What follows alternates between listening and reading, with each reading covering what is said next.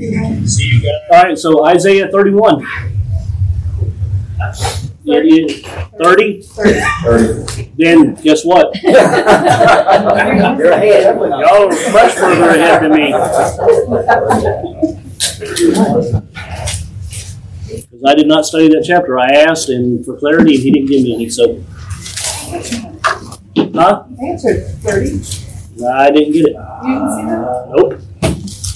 Yeah, we're good. We can skip thirty and go to thirty-one. It's okay. We're just No big deal. We're still gonna do it. We're still gonna do what's on the board. We'll do, we'll do. We're still gonna do what's on the board. It's no big deal. 30's, 30's pretty big. That's all- It's still no big deal. Here we go. So we'll go through the first five verses. So if somebody wants to read those, we can. It'd be helpful.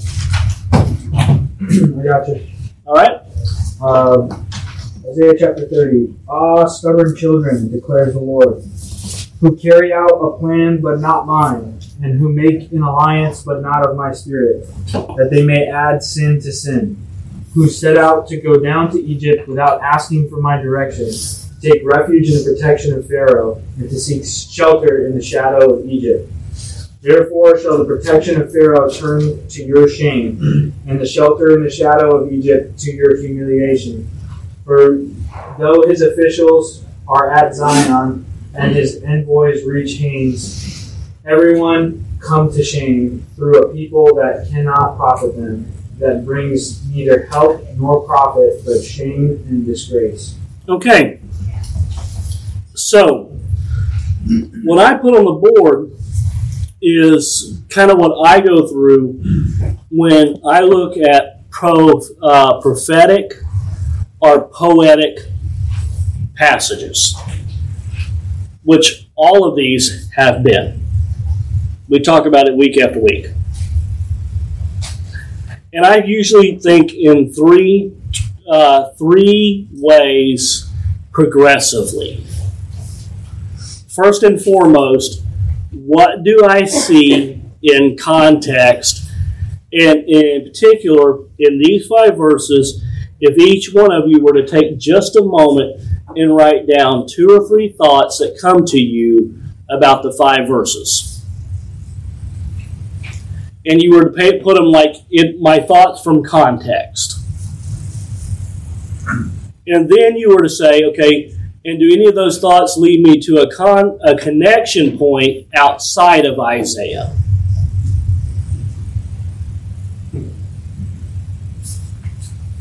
And then would those connection points lead me to a point of application? That would give us something great to share with one another. That's kind of cohesive. So why don't we try that? Well, starting off, it's interesting. He says they carry out a plan, but not mine. Okay, And so that that's your context thought. They carry out a plan that's not mine. this, this condemnation of the Egyptian alliance, they carry out a plan, but it's not mine. Although that seems to be a constant in these passages that keep going for other alliances. And he says, but against my will. So with that idea in mind, the context thought is the alliance that not following God's plan by going to the Egyptians. Connected thought outside of Proverbs 3, 5, and 6. Trust the Lord with all your ways, don't lean on your own understanding. And the application part along the same line. Okay, so if you put that into an application point for us to take away, what would be the application then? uh, align yourself with anything outside of God's plan for your life. Uh, it, you know, It's putting you in a dangerous position. yeah, making alliances, and maybe not even just outright alliances, but uh, you know, uh, whether explicitly or implicitly, uh, just allowing things into your life and looking to those things to save you, uh, maybe even yourself, rather than you know, trusting in God and His promises. And, uh, It, yeah, go ahead, Angela. um, God wants us to turn to Him first because it sounds like He's saying they didn't even come to me and they trusted Egypt instead. So God is saying, I'm stronger than Egypt, and yet you turn to them. Okay. And where would we see a connection on that? well, in the idea of God's will, defining God's will even more clearly, that there is God's sovereign will, kind of like bringing all of history to its fulfillment in Christ, that being definitely God's sovereign will. And there's also his will of command. And so even if we further define just what is God's will nebulously, well, sometimes it's hard for us to figure, but we know what God tells us to do, to be separate, to be holy, and they weren't, to trust in Yahweh, but they didn't. So I think this is specifically talking about the will of command, what he told them to do, what they knew to do, and they didn't. Like when you go into the land, be separate from these people. And they did not. So, you know, you go back to it. So, Clint, you know, I know you're a chaplain, right? And, and some of these guys in here are combat. And I was a combat arms. Uh, and, you know, it's so funny. We went to the to the post exchange for the first time in 20 years yesterday, and it shocked me that you know walking around I was like the old guy in there, you know, and just felt so weird about that. Um, and you know, you're, you're walking in there, and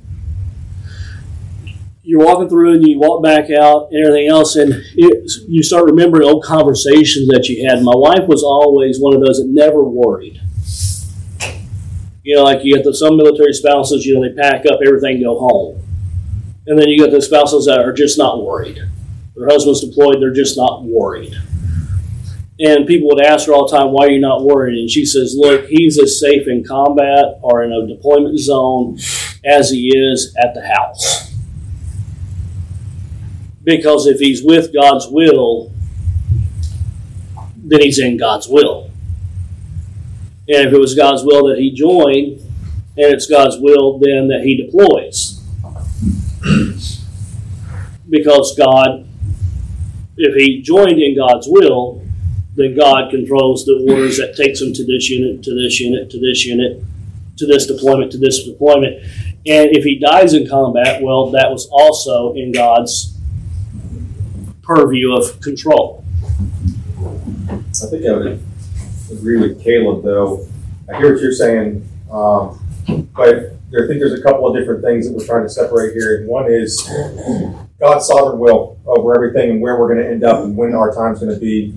Uh, God's will as far as commands go, like, hey, I told you to separate, these are the 10 laws. But then one of the greatest sermons I ever heard on God's will um, from the New Testament perspective was that you be saved, spirit filled, sanctified, submissive, will suffer, say thanks, and lastly, Psalms, delight in the Lord. Do what, do what it is because when your heart is filled and directed in Christ, then you make good decisions. Yeah, I understand that, but let me let me say this: at no point in in in should any soldier's mind be that the chariot and the horse, aka the rifle and the tactics, the nods, the flak vest, the parachute, the APC, whatever the mode of transportation is now, be the thing of trust.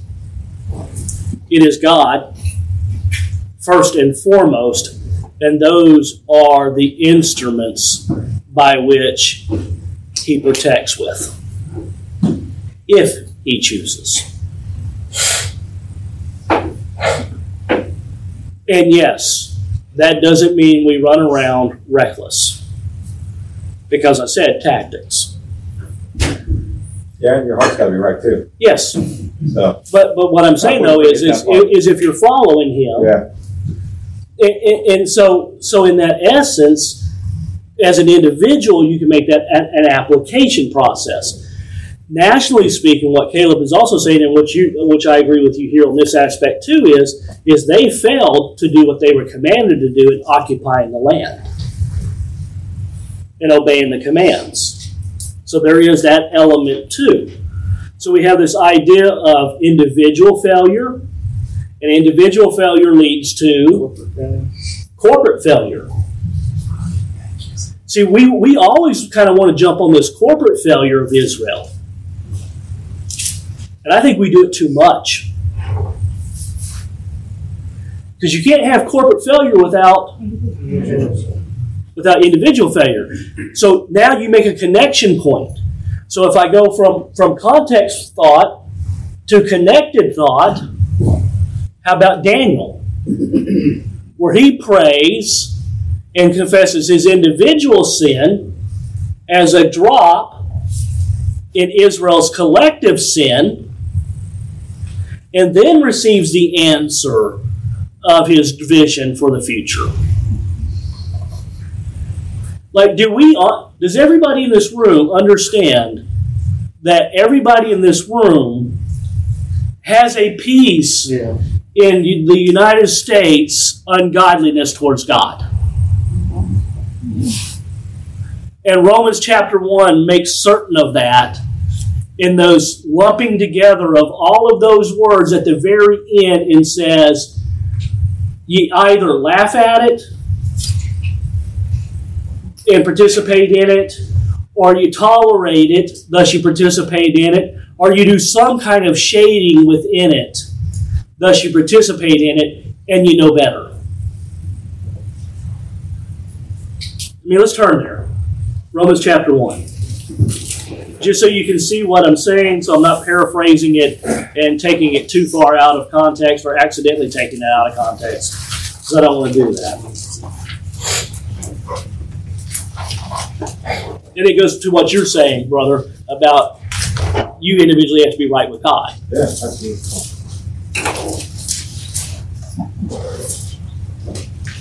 Um, verse? Verse 31. Although they know God's just sentence. Now this is after this is after like verse 16 where it says the this is the power of God unto salvation, which is the gospel. For the Jew first, also for the Greek. And then it goes into they didn't know God, so they didn't say thankful to God, professing themselves to be wise, they became fools, verse 22. So God gave them up, and they began to worship the creature more than the creator. So God gave them over to their desires. So then they went into sexual perversions. Uh, first, they went into sexual perversions between man and women, like orgies and things of that nature. Well, that went into homosexuality, and he clearly describes it: women burning, men burning in their lust with other men, women leaving uh, men and burning with each other, unnatural desires, and, and going on and on and on. And then he goes on to so far as to their mind becomes void of being able to even tell right from wrong. So they think that this is a proper lifestyle. And he by the time he gets down to verse 25 or verse 26, he's talking about all this. Verse 27, he's like, they can't even tell right from wrong. And then he says in verse 29, this makes them all unrighteous, evil, greed, wicked, murderers. And he's going through this whole laundry list of all these evil things. And then in verse 31, he says, although they know God's just sentence, those that who practice such things deserve to die. They not only do them, but applaud them. Others who practice them. And, and what happens is we end up doing that through entertainment. Grammys, Oscars, award shows, music shows. Not so much the shows themselves, it's just, did we pay for the ticket to go watch the show? halftime. Super Bowl coming up. That's the question. Wedding services. Um, Is that a question? I'll say, can I ask a question? Yeah, yeah, go ahead, man. Um, Israel, when they was getting judged, they got judged corporately, correct? And individually. And individually. But we can say that it was some pretty good, I don't, well, I want to say, well, I say Christians, like Daniel, the three Hebrew boys. Yep. But besides them, it was a lot more people that followed uh, the law. They was under the law, they followed it, right? Some of them. Some of them did. But God punished him, them just like he punished everybody else. Sure. The church. Does God punish us that way? Or do or Yeah, Luke. Yeah. like let's say one of these Christians in here go out and let's say they gambling and cheat on their wife, will God punish me for that? Well, let's put it this way: if God were to ever decide that an invading army should come through, and one of these godly men are on the front line, and a tank rolls through the middle of the flank, one of them might be run over. Well, my, I'm, that's a. Now- I thought, Now, here's my here's my question to you. Mm-hmm. So, and I'm gonna and I'm gonna ask this question two part. Okay, first part by instruction, second part by story, and then my question. So let me walk through the pieces. Okay, Yeah. so you know where I'm going. Okay, first part we have to understand, and it goes back again to how we have the lenses that Pastor Sean talked about on Sunday and how we read the Bible. Mm-hmm. So I'm going to show you the lens by which I look at. So I see the lenses this way. I have a U for unsaved people, and I have an S for saved.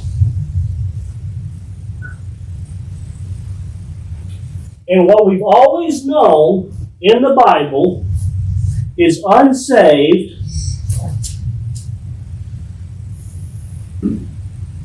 as as this idea of in the unsaved column there are Jewish people. And they are ethnic Jews. Because we didn't know anything about spiritual Jews. We didn't have a New Testament. We just knew they were living under the law waiting for Messiah to the time of redemption. Waiting for them to become saved. So, without the New Testament, we didn't understand how they were already saved. That's why I have them all in that column. But the truth is, because of the New Testament's light, we now understand that a Jacob, a Daniel, a Moses, a Shadrach, Meshach, and Abednego, and all of those kind of biblical figures were already saved. They were ethnic Jews who were also spiritual Jews.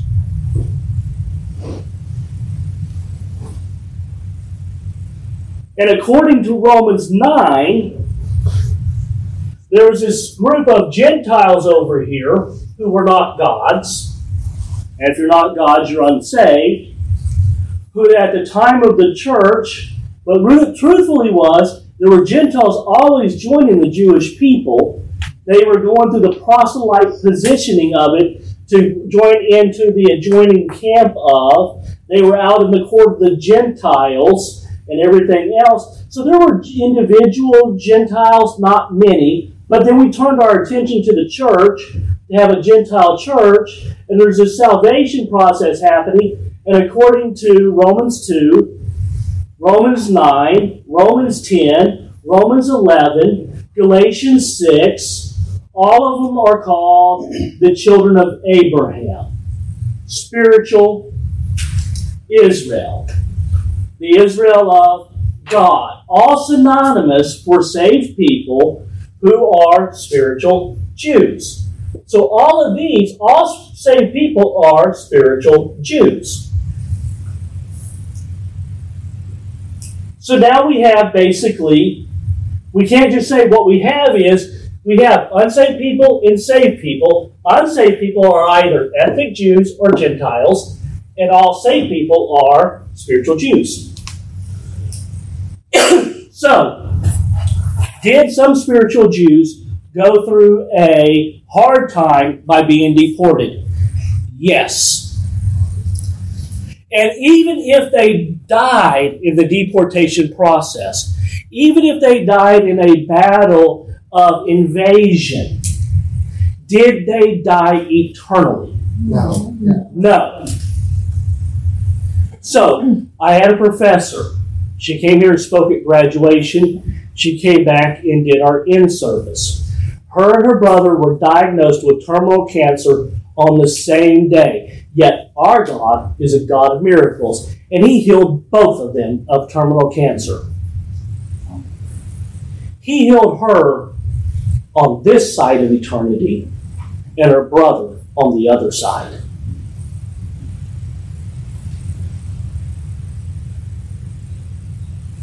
Were they both healed?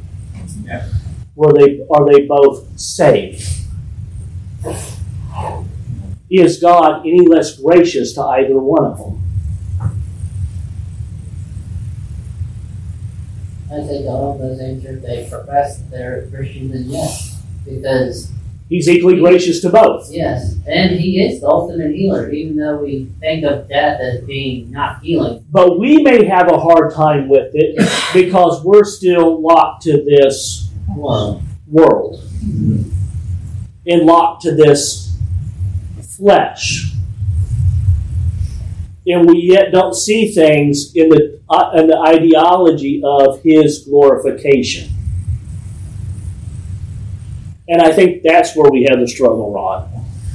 Is, is seeing it for the terms of his glorification versus I'm ticked because an E5 who had a different ideology at the outset of the war 20 some odd years ago. There was this newly pinned captain who climbed out of my turret about the same time I did when I got med boarded. And I left the army and he went to the 101st from Baumholder, Germany. And he was working in the command talk because they didn't have a command for him yet and the guy threw a grenade in and he jumped on it and he died. A good Christian man.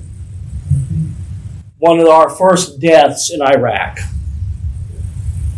A guy I worked with for 18 months, shoulder to shoulder. My lieutenant. And to this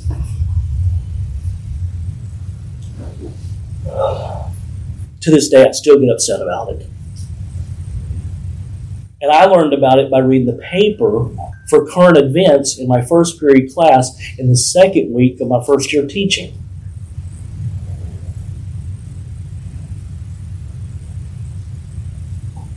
It's tough. It's incredibly tough because it's hard for us as Christians to understand this. But the truth is, yes, our God is sovereign. And He chose to work in His life because His foundation has done incredible things through His wife to bring soldiers to Christ. And yet, and it's because he was offered, he was past his commission commitment. But he stayed in to keep working with soldiers because he knew they were going to war and some of them would need Christ. And he never got the chance. Yet the wife is carrying on the work to this day. The Chris Seifert Sound, uh, Foundation. It's why I give to veteran suicide on a regular basis, and I give to that uh, that one. Those are my two main charities I give to annually. And and, and, and it, it's how God works. It, uh, does that help with the question? Yeah, it. And, and, and, and yes, some good Christian men might die, but they're not going to go to hell. And, and I think that God did that. And then some get to go through and get put in positions of heavy influence where they get a magnificent platform to speak from.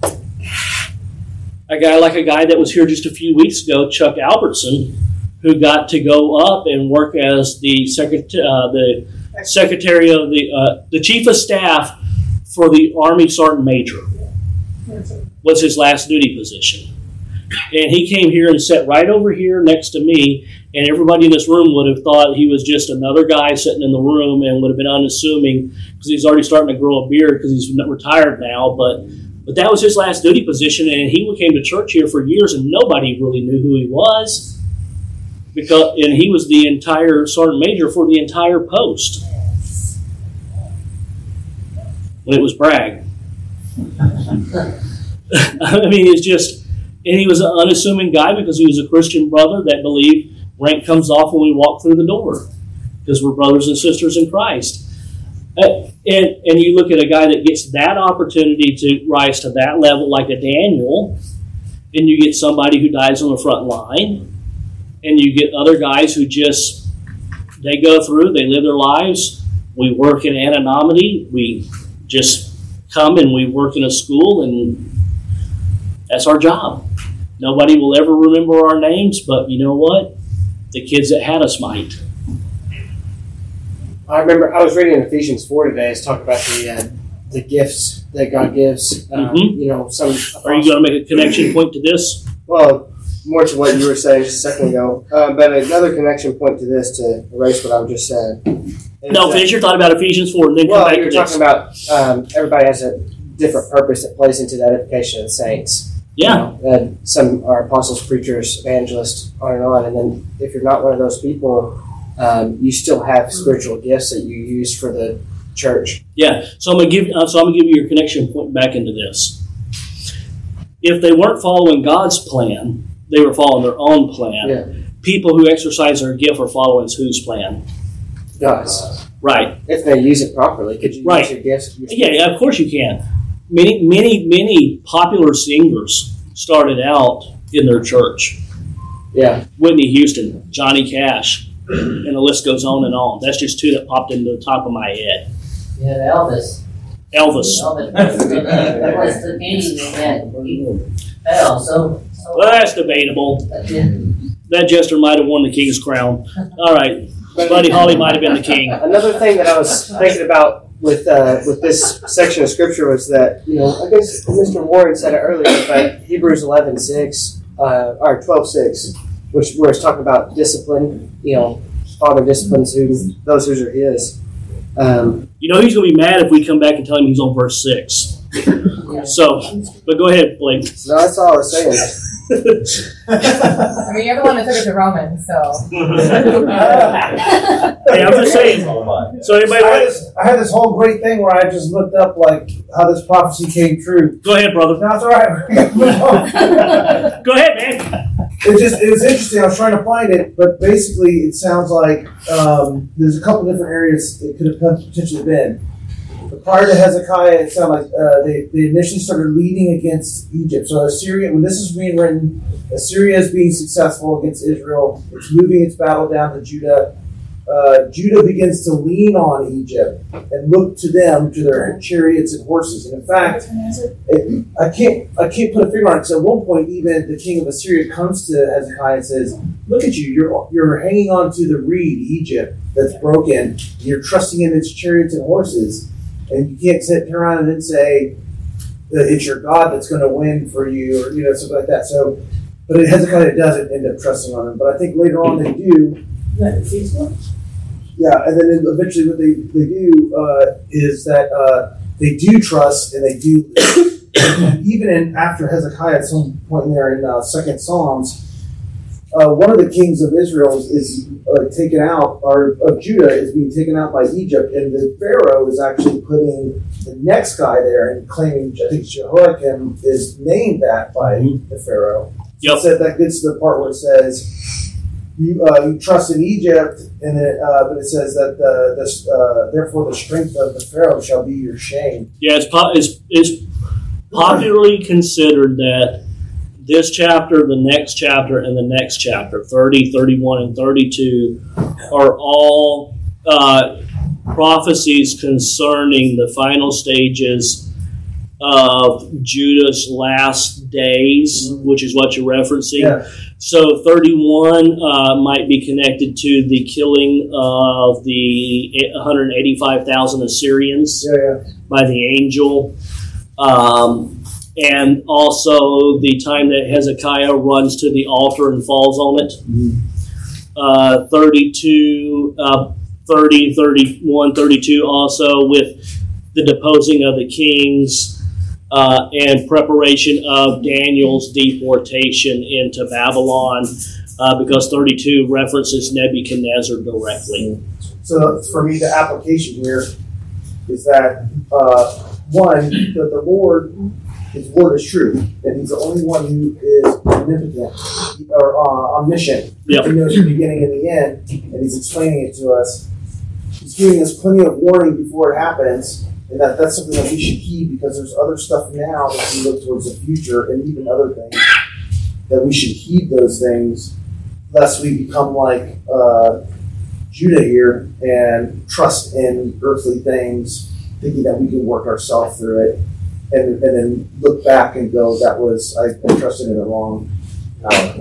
Kind of picking up where he left off, um, there's a note in this little study Bible that, that I got. Um, and uh, it says that Zoan, verse 4, was an important city, formerly the capital of Egypt, mentioned in this verse because it was a residence of Pharaoh's wisest advisors. And it reminds me that the foolishness of God is greater than the wisdom of man. So, not just trusting in things, earthly, but even just man's wisdom, Yeah. how it falls, not putting our, our trust in chariots or horses or man's wisdom, but in God's wisdom. Yeah. That's good. Because there's even a tie to that one too, another verse that goes back to First Kings where they're like, is there not a man of God here for us to give advice about like this warfare or defending ourselves? Okay, so let's read through verse 17 if we can. The oracle concerning the beast of Negev. Through a land of distress and anguish, from where come lioness and lion, viper and a flying serpent, they carry their riches on their backs of young donkeys, and their treasures on camels' humps, to a people who cannot profit them. Even Egypt, whose help is in vain and empty. Therefore I've called her Rahab, who has been exterminated. Verse 8.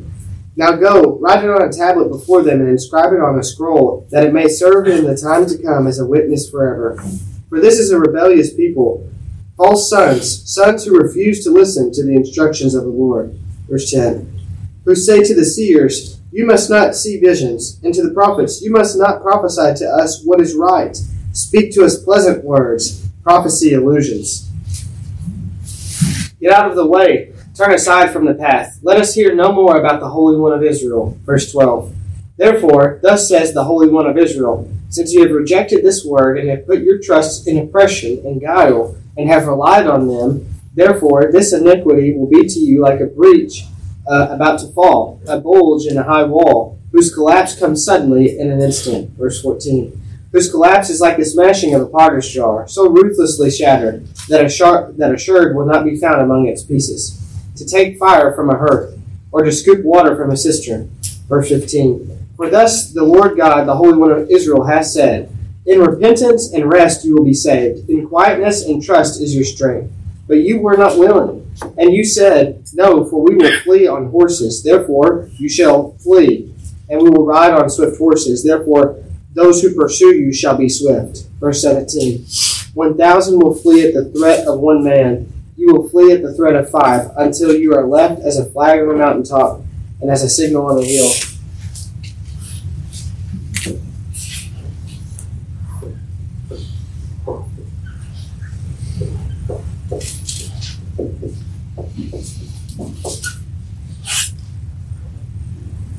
Note while you're writing that down. Uh, I found it interesting, the, the Rahab, I looked it up. Uh, yes, it means a couple different things. Strength is one of them, but it also was a mythical uh, sea monster comparable to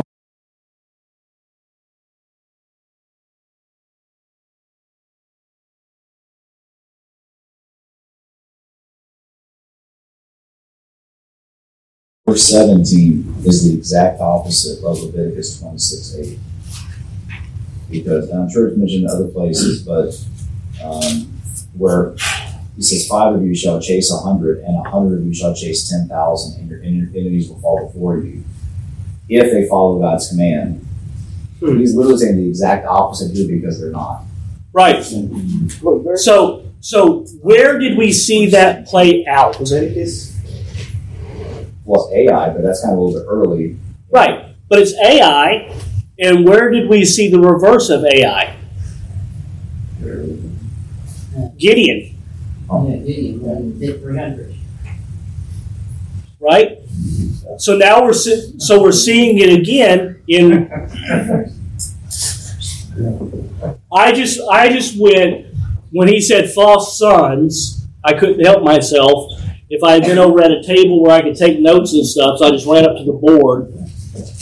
I heard false sons. I remember what we talked about earlier. False sons has to equal Jews. Would there be an implication in there that there would still be some true sons, Yeah. spiritual Jews? I wouldn't know the difference in them per se unless I have the New Testament to help me clarify it. Lucky I live today. But I can put that on my notes. You get what I'm saying? Mm-hmm. And it's a time where I can come back and keep clarifying to help me break apart for my clarity of understanding in here and helping me understand these passages. Caleb, one that's been coming through my mind over and over and over again, Loretta, Heather, and I don't know if it's been with y'all, uh, Jessica, maybe you. And the reason I'm referring to the BBA teachers and stuff is because we all, I think we all have this book. If we don't, maybe it's a book we should all have uh, in our library, and we should maybe make that happen. It's uh, Running with the Horses by the ACSI president, uh, Larry Taylor. It's about game planning for your family to prepare your children or the next generation for being prepared for life's hostilities and raising a godly generation. So, Blake, did you catch that? Yep, I was. Yeah, Running with the horses. It's based on Jeremiah five twelve. Um, I think so. If we just turn it real quick, You said running with the horses? mm-hmm. Right? Riding or running? running. Yeah, like huh, ha ha ha. yeah. Me to that door back there. running. Jeremiah five to eight. Is that what you said? I think twelve. Oh, 12 5. 12 5. Okay. I, I, uh, I'm always getting those numbers mixed up. Thank you for that clarification. Yeah, if you if you have raced with runners and they have worn you out, how can you compete with horses if you stumble in a peaceful land? Okay, so think about that. That's here. That's now. That's our church. That's your home. If we're stumbling in Bible study, if we're stumbling with almost no persecution, you're dumb Christians. Oh, oh, you hurt me. I'm never, I'm never going to witness again.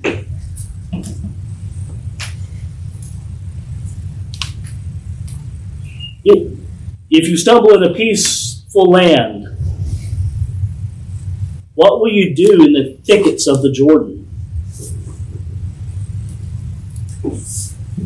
What, what Jeremiah was saying was they were on the verge of the third deportation when Jeremiah is writing, and he's basically saying, "Look, look, man, if if you're being worn out in a peaceful time with just like training stuff,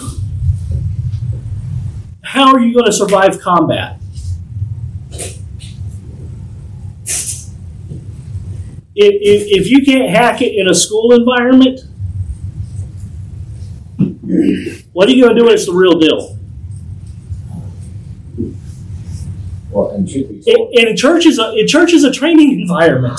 well, I've, I've often thought about Daniel. You know, we, we, we see that Daniel 1 8 that he purposed in his heart. But I would dare say that's not the first time that he he took a stand. And I my, my thought has always been with Daniel 1 8, the reason why he why he did that in a foreign land was because he did it in his homeland when those around him, his own Jewish brothers, We're stumbling. were not. Right. And, and, and my point is is that it goes back to Clint, where we opened up in the first four or five verses, and what you were talking about was, is they were no longer looking to God. And Caleb, you just brought it up with the reversed verses hmm. Of it being the opposite. See, when they were with God, they weren't stumbling. You know, so you know the idea of it is is in Jeremiah's time. He's like, look, the reason you're stumbling in training and you're not going to be able to hack it when it comes real is because you don't have God. Well, that was happening with Abraham too. Abraham went down to Egypt And uh, stumbled. and stumbled. God, and then he came back, repented at um, the place where the rocks were, and then and then he turns around and goes and defeats all of Okay. those armies. But I will tell you this: Abraham's Egypt is the thicket of the Jordan. Where did he stumble? Uh, whenever he left Canaan, Why? But he stumbled before he left Canaan. well, because he didn't trust God. Bingo. Yeah. But then he turns around, trusts God, and then takes three hundred. So when did he flee from the five? When was he one being chased by five? They were an imaginary five When he was fearful, before he got in the land because he looked at his wife and said, beautiful. You're beautiful, and they're going to Oh yeah. Kill me. kill me. Kill me. But they were imaginary. Yeah. He wasn't there yet. It's this passage. This is why the Bible says, gird up your loins of your minds. Sorry, that's a King James. Right? That's all right. Right? But, but you but you know what I'm saying? It's it's the idea of of this idea of if we don't have our minds, if we're not conditioning ourselves, if we're not preparing ourselves, we're going to falter, Mm. and we're going to be just like them because we're going to start. We're just going to default on something man-made, a covenant, a dispensation, a commentary, some some some some um, creed, and not what we've studied, not the Holy Spirit speaking to us. So why did I want you to do the boxes? Because when you were having the thoughts that you could put in the boxes, that wasn't a creed, that wasn't a covenant, that wasn't a dispensation, that wasn't some commentary book, that wasn't anything like that. You know what that was? God, the Holy Spirit. That's training in a safe environment. Get comfortable hearing the Holy Spirit.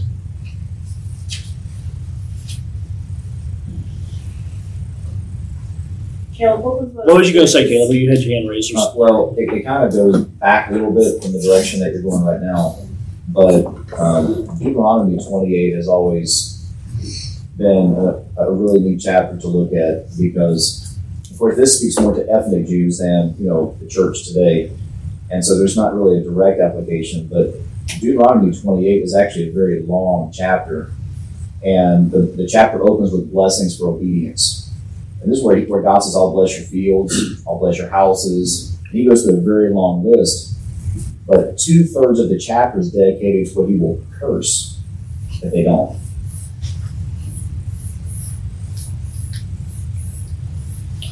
So there's a lot more to say about what will happen badly. Yes. That's why I like Con. He's kind of like me. I like that. He always has such a positive outlook on life. Sounds like God might have been a first sergeant or something. What do you think, Chris? I'm salty also. What do you think, Sean? What's that? But the next verse, though, in Isaiah, uh, what chapter was 30, verse 18? I'm not there right now, but the next verse says something about him desiring that they would go back. How gracious. Yeah, it says, therefore, the, and then it goes in verse 18, therefore, the Lord longs to be gracious to you, and therefore, he waits on high to have compassion for, on you. For the Lord is a God of justice. How blessed are those who long for Him. So Okay. yes, there's there's that there's that you know obvious punishment for disobedience, but All right. So, and I'm glad you brought that up. So, if I took you right here, Blake, and you had to insert verse 18 here, where would you put verse 18?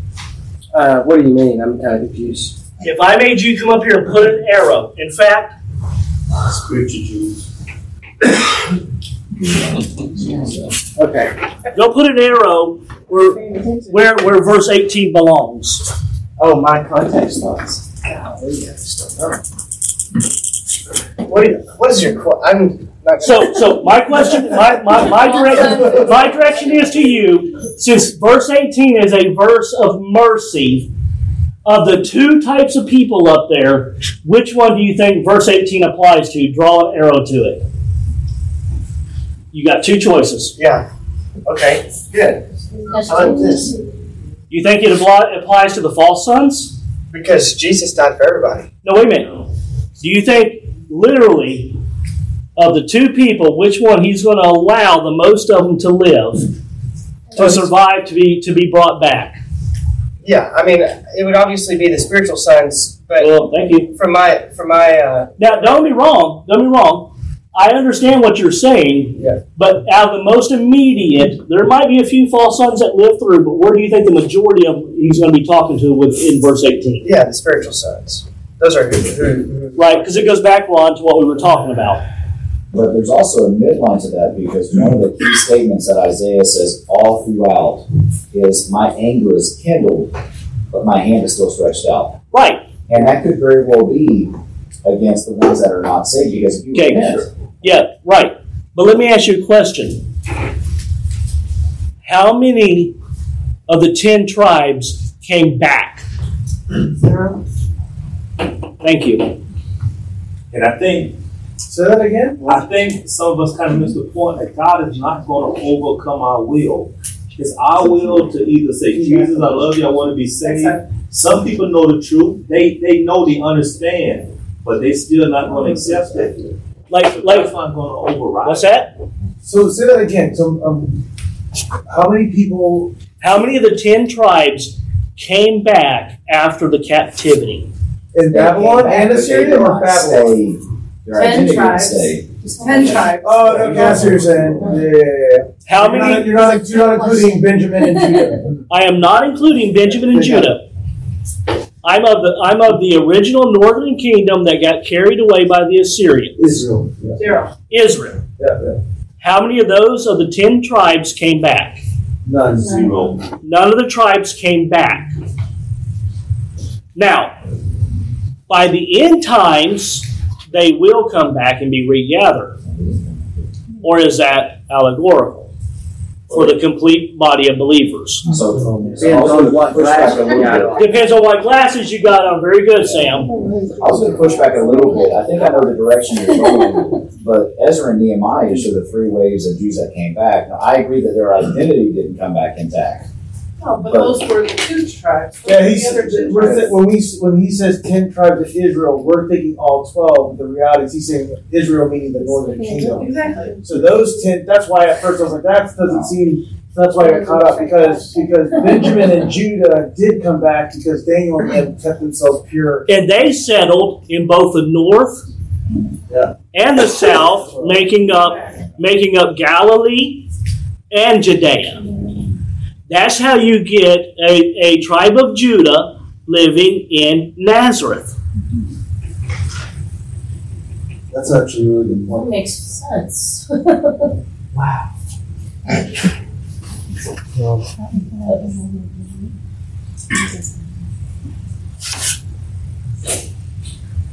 So it doesn't necessarily mean that it has to be to the false ones. Now I'm not just I'm not just saying that it that it couldn't include some of them. Because he does need to keep a heritage.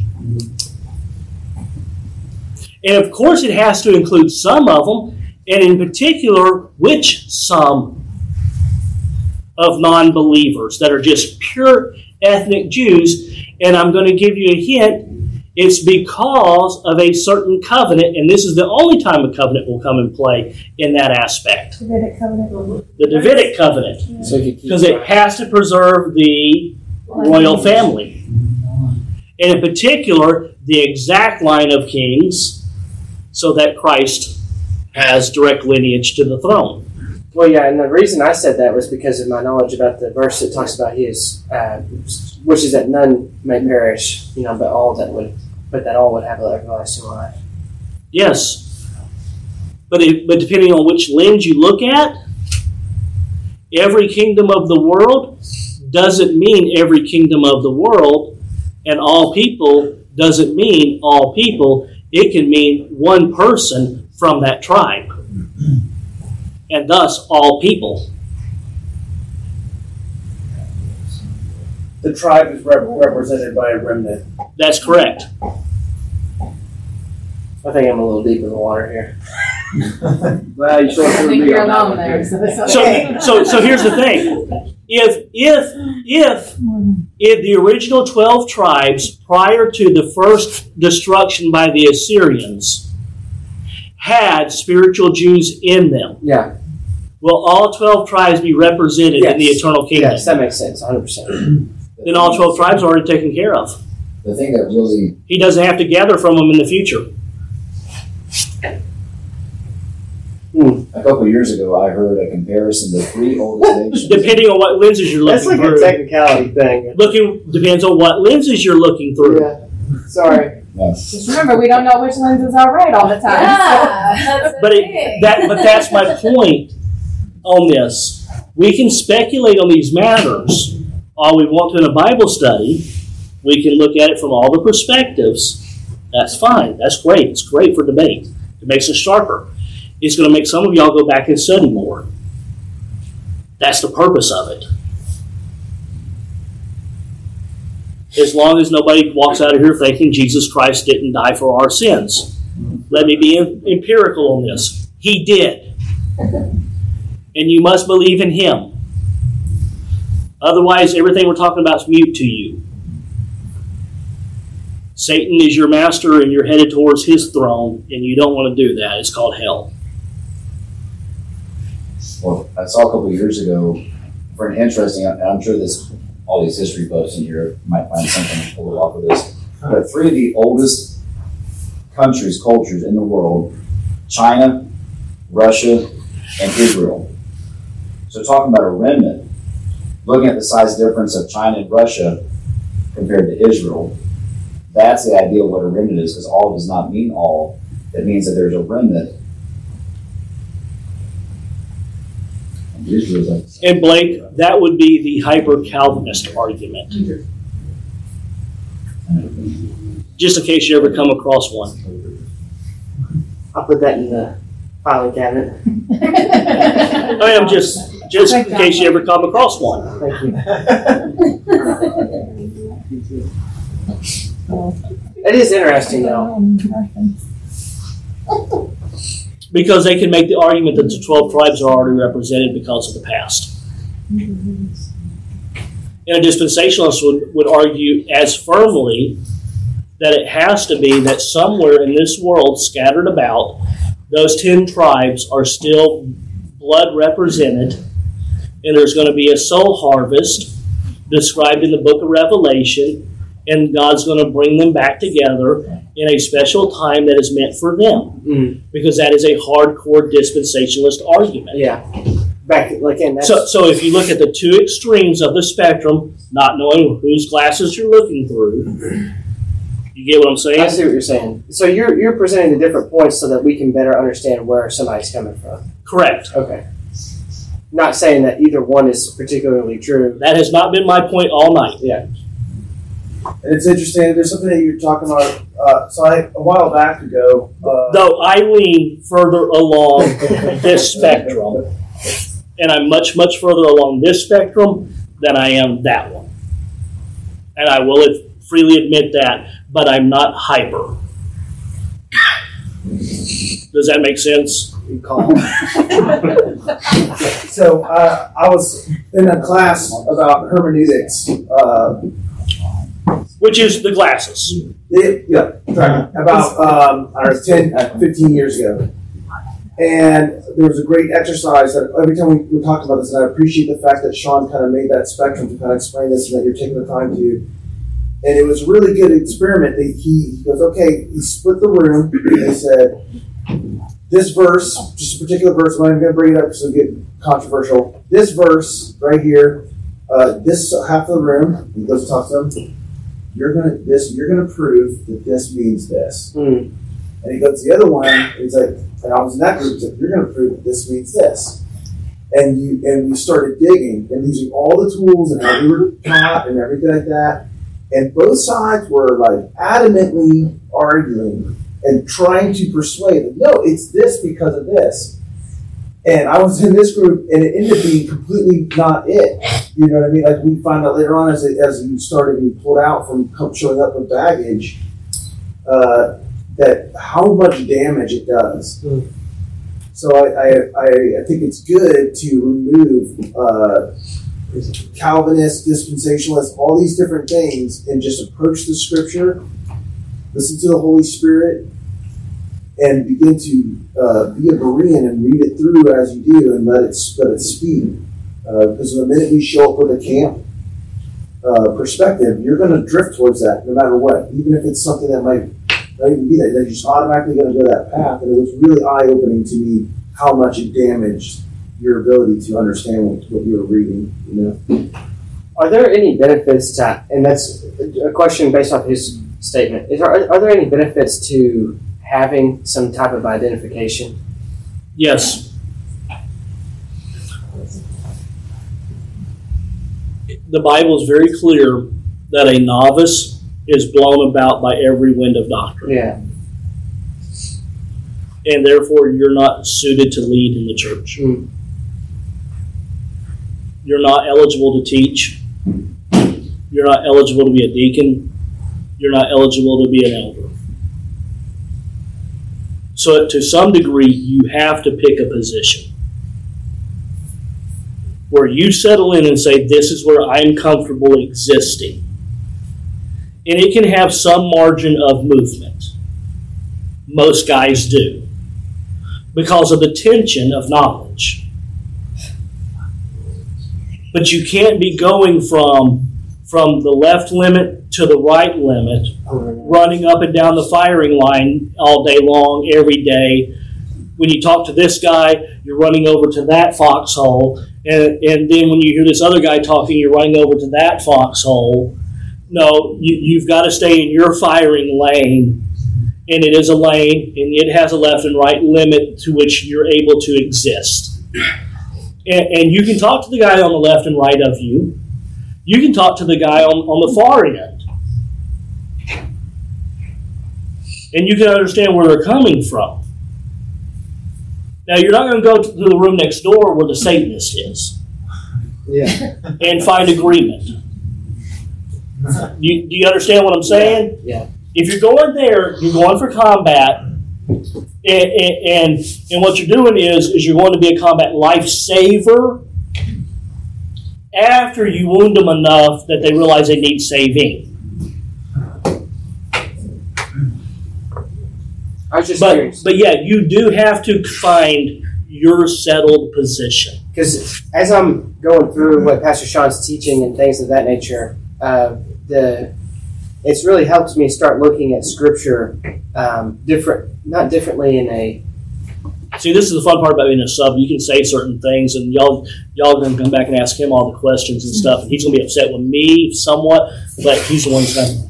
No, but it's been very helpful. And I'm as I'm working through these different, like I'm reading the book that he mentioned about this last Sunday. You know about the different uh, types of theologies and things Yeah. like that. And I'm getting more familiar with them all.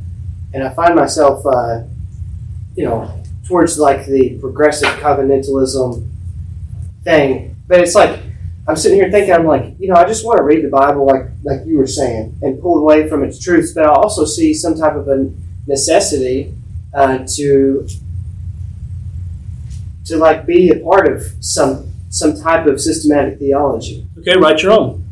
Well, yeah, it's going to be real bad right now. but but uh, no, but that's what I'm saying is the progressive covenantalism thing. That's something something that is. It seems like it takes both good that I've gotten from Dr. Boyd, and then Pastor Sean is a little bit towards the middle, and so I'm starting to see that come together, and it's very exciting. Yeah, but but like I wasn't joking. Yeah, to write the own. Yeah. No, I really wasn't joking. I would encourage every person in this room write your own. Well, Jack, it's not really very different than educational philosophy. Right. You know, we graduate from college, and you know what? I know what I believe. And then you experience in the classroom, you're like, well, I I had, I had in the to. class, and you're like, oh, even Yeah, to this day, so- still. So what? So I, what I would tell you to do is is write your own, and where you find gaps that you don't know, that's where you need to focus. Where you find gaps that you're uncertain, well, those are the things that you study first. Because you have some knowledge, so are things that, that's your 50 meters. You can knock them out. And you prioritize from what I know the most to what I know the least, and that gives you a priority of study. And you keep rewriting it. And while you're doing it, you put it into practice in your ministry here so that it's not just a theoretical document from university, it's a pragmatic document that's developed by ministerial experience. Yeah. That's your point. That's how you grow it. The same way that they take that theoretical document and they have to rewrite it their first year after teaching here. And then they have to refine it their second year before they turn it into us.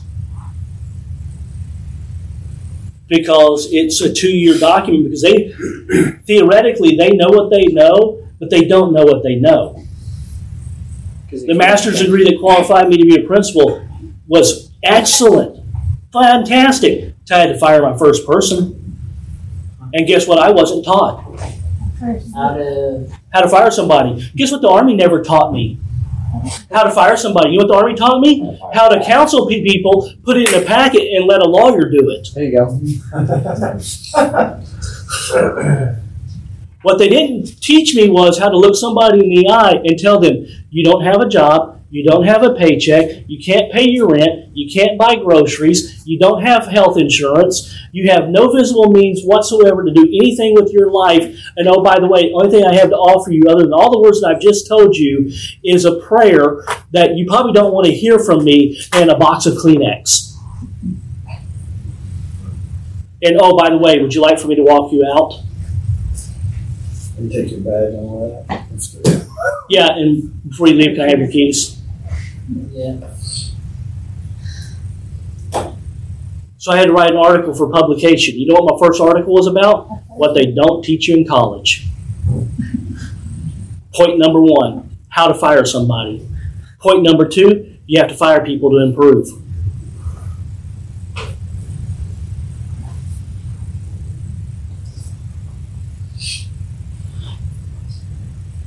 That was incredibly difficult. And you know what? It's been 12 years. You know what's still the hardest part of the job?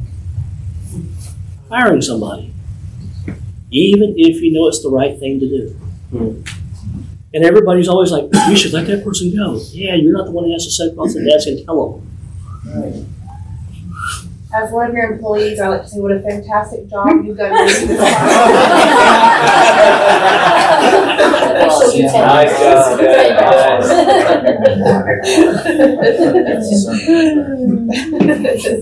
It's worst tie. We're going to add a zero to the front of your paycheck. You're right that uh,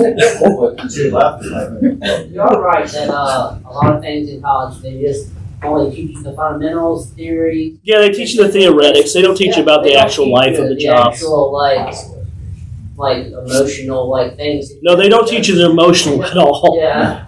And like I said, that's an emotional thing that you have to say that I gotta let somebody go, and they might have a whole family that needs this. Look, for our budget's sake, one year we had to let we had to lay off ten employees at one time in one year. Mm-hmm. it, when it became evident it was going to have to be done, the decision was made in October. We made the list in October, and I sat for four days on a beach on a four day weekend and did nothing but fast and pray and weep uh, with just my wife for four straight days. And then I came back here and I had to work like nothing was happening until March because that's as late as we could delay action. And it was absolutely brutal. And I would not delegate the task, and I have never delegated the task. I've been a lot better story if we let the beach part out. Just saying. I'm just saying. I'm telling you, man, you had to get away. Oh, that would have been a long way. Oh no, it's 32 degrees. Does that help? But um, but you know, it, it is what you, it is what you do. Um, but you know, the best part about this is is you know, God is still sovereign. You got to pick a point. You got to show up where you're at. Every one of us do. The biggest thing is exercise yourselves. Yeah. That's been my whole thing tonight. What, whatever we've learned out of this, and I think we've learned, trust God. Make sure your plans align with God's plans. Make sure that your, brother, I think that you said it best, you individually are aligned with God and in the center of His will. I think you brought to us, first and foremost, the, the confirmational idea that even though we might belong to God, the graciousness may not work out on this planet. It might be an eternal graciousness that we see because it doesn't guarantee protection. Because sometimes still bad things happen to us. Yeah. That things happen to people. And and above all, no matter what, this life is going to have trials. We do live in a hostile world. So when we have these opportunities, we got to take the time to sharpen ourselves. Where we can disagree in here, it's a safe environment. We can sharpen each other. And we can do that because if we can't do it in here, there's no possible way we're going to be able to do it when we're the only two, three or people out at, at our job sites or wherever we're at. And even those, some of us that work in a Christian environment, sometimes the parents come in and they're just not in the right frame to be Christian, even if they told us yesterday they were. Because when it comes to ch- your children, like you'll soon see, it's the quickest way for Satan to make you lose your mind. That or if they have a horrible day. Or they've had a horrible day. But, Had a horrible day with your children, and it could be. A, a horrible day with your children, that's horrible. no, no, I'm talking about you had a horrible day, and your child's having a horrible day with their Yeah. teacher, and Yeah, and then you compounded it. yeah, It's a sanctification. Yeah, God glorify glorifying sanctification. Pastor Sean would say, and with his last quote for from me to you, let's pray. Dear Heavenly Father, Lord, we thank you for this day you've given, Father. I thank you for your blessings on us. Lord, I pray that you'll keep our pastors safe as they continue to enjoy their well deserved vacation. Keep them safe as they're enjoying themselves. Uh, Lord, we look forward to seeing them Sunday as they're back in their places. Lord, I thank you for all those who came out. Lord, I thank you for the opportunity to share with uh, and lead. But Lord, I thank you for all the wisdom I received tonight. Uh, Lord, I thank you for those who always come in with so much godly wisdom that I get fed every Wednesday from this group. Uh, Lord, I thank you for my brothers and sisters. Uh, they mean the world to me. Keep them safe as we go out. And I ask this in Christ's name.